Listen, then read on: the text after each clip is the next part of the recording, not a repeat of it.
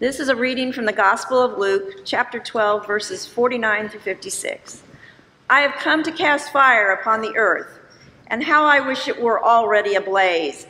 Do you think that I have come to bring peace to the earth? No, I tell you, but rather division. From now on, five in one household will be divided, three against two, and two against three. They will be divided, father against son, and son against father, mother against daughter, and daughter against mother, mother-in-law against daughter-in-law, and daughter-in-law against mother-in-law. He also said to the crowds, when you see a cloud rising in the west, you immediately say, it's going to rain, and so it happens. And when you see the south wind blowing, you say, there will be scorching heat, and it happens. You hypocrites, you know how to interpret, interpret the appearance of earth and sky, but why do you not know how to interpret the present time?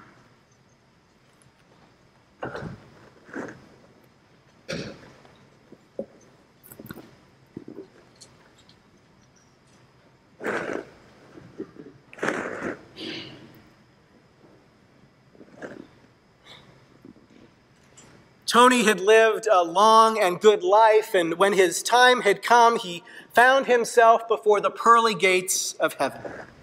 And Saint Peter was there and offered to him a tour of the place, and so they started along, each one asking some questions of the other. And when they came to this door, this first door that they came across, they heard a lot of singing and a few whoops of hallelujah. And Tony wanted to know who was behind that door.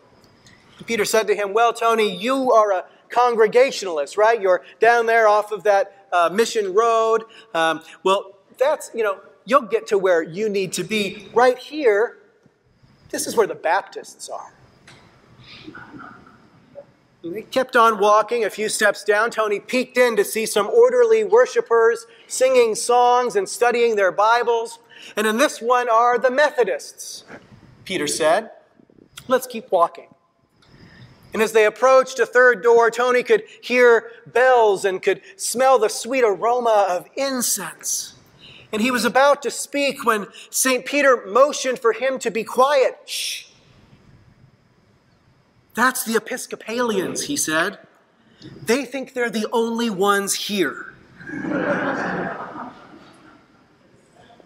So that's my attempt at a joke. I'm not a comedian, I'm a pastor, and no offense intended to our Episcopalian neighbors. Did you know there are over two hundred denominations and about two hundred seventy thousand different churches in the United States? Roman Catholics, Southern Baptists, Lutherans, Methodists, Mormons, Congregationalists, Assembly of God. Add to this over thirty thousand non-denominational churches, and, and in Kansas there are hundreds of different churches. And may, many of them have a very similar message. We are right, and you are wrong. Did you know that Martin Luther unintentionally began the split from the Catholic Church to form what would become the Protestant Church, the part of the church that we are a part of? He actually didn't mean for this splintering to occur. Rather, he had wanted the church, the Catholic Church itself, to reform. It just seems to be embedded into our culture, though, that when we don't get what we want, we go off and we do our own thing. I mean, what could be more American than that? But in fact, there have been conflicts in churches as far back as the first century after Jesus' death and resurrection. And a good part of our New Testament consists of Paul's letters to the churches in Rome and Corinth, Galatia, Ephesus, Colossae, and Thessalonica. And these letters advise the churches on how to be in unity with one another, how to act as a church, as one undivided people. But just ten to twenty years after Jesus' death, there are conversations and arguments on how to be the church, how to do it right. And they've been going strong ever since. Did you know the first church buildings didn't start to appear until over a century after Jesus had died? So the earliest believers, they met in homes. And if you had Peter's home church and Matthew's home church, it stands to reason that different things would be said in different places. And certainly here in Prairie Village, we have different ways of teaching that same gospel. Some churches might be more open than others, more relaxed on certain things. Some churches, maybe not so much. But aren't we all trying our best to live out Jesus' command to love God and our neighbor? I hope so. So how did we get to be so splintered and segregated? And division, right, it's not limited just to faith. No, you have your mint chocolate chip and your rainbow sherbet. You have your Democrats and your Republicans, your Coke versus Pepsi. You're either a dog person or a cat person. You're for this or for that. You're for the Chiefs. You're for the, well, who the, I mean, it's just the Chiefs, right? But for almost everything else, we love to argue. We can always find something to get riled up about. And often much of it is incredibly important, like the amendment that was recently voted on in Kansas. It's important because it involves the lives of real people in real situations. But I can understand the people who say that coming together on a Sunday morning should be a relief from all the tough stuff going on in the world. This isn't a time for division, for arguments, or politics. Some might say, we choose to come here because we like the fellowship, or we like the worship service, we like the music, we like the pastor. And many in our churches today, they, they don't want to hear any argument. They don't want to hear anything at all political, right? But if we are to understand the message of Jesus for our time, and if we are to stand for the gospel, then we should understand what argument is for and what politics actually means. You see, political discussion actually does have a place in churches. Why?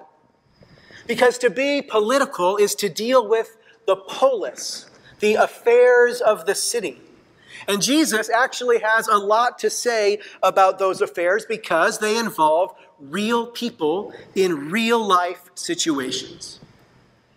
And so while I agree that we might not be here to talk about one side versus the other, we are here to point out when anyone is actively hurting others. We're here to point out about the ways that real people are being victimized or marginalized or ostracized or hurt.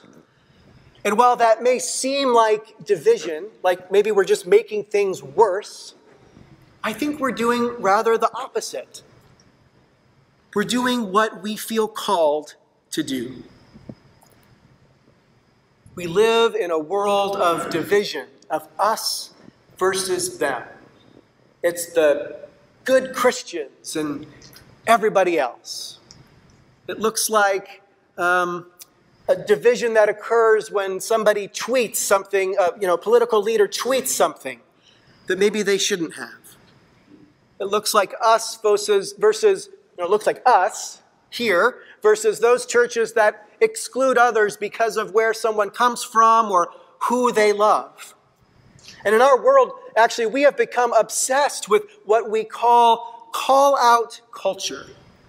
It's this idea that we hold the upper hand of morality. We are the moral compass.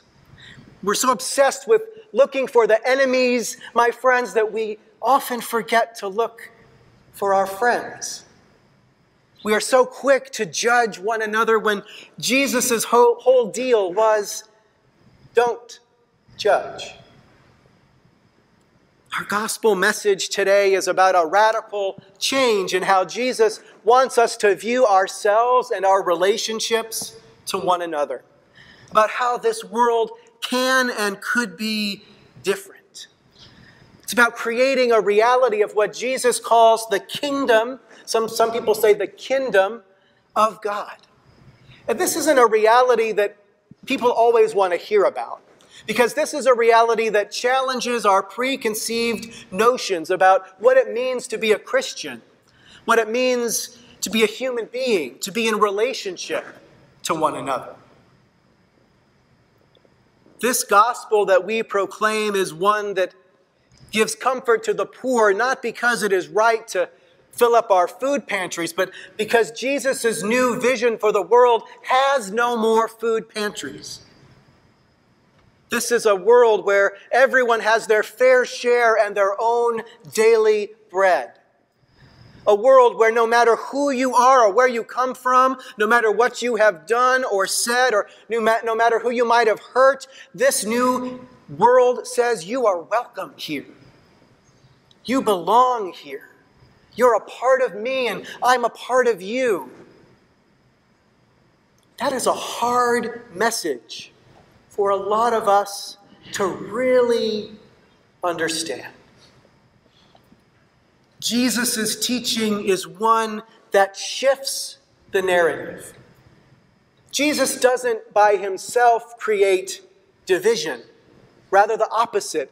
Jesus shifts the narrative to one that cuts the systems out in our world that limit or divide or segregate or pushes away. And it pushes us instead toward a world that is full of God's love. Jesus pushes us toward a vision of God's new kingdom, God's new world, God's new family that you and I are called to build each and every day. So someday we're going to walk with Peter through those pearly gates or whatever it might look like. And my hope is that we will see empty rooms there.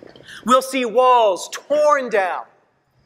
We'll see people rejoicing together, whatever the color of their skin or their politics, no matter the money they had or didn't have, no matter who they loved or who they married, no matter who they are, no matter the decisions that they made for themselves. But here's the really cool thing. We don't have to wait. We can begin today to make that our new reality. We can begin today to set fire to this broken world and to build one full of light and love and unity and joy. So let's let love kindle our hearts and the hearts of those who just aren't quite ready. Let's help to bring those people along with us, to start to see this new vision, this new vision of God's love, this new vision of God's mercy, this new vision of God's grace, this new vision of God's community being built right here in Prairie Village, right here at Colonial Church, right here today. Let it begin with us. Amen.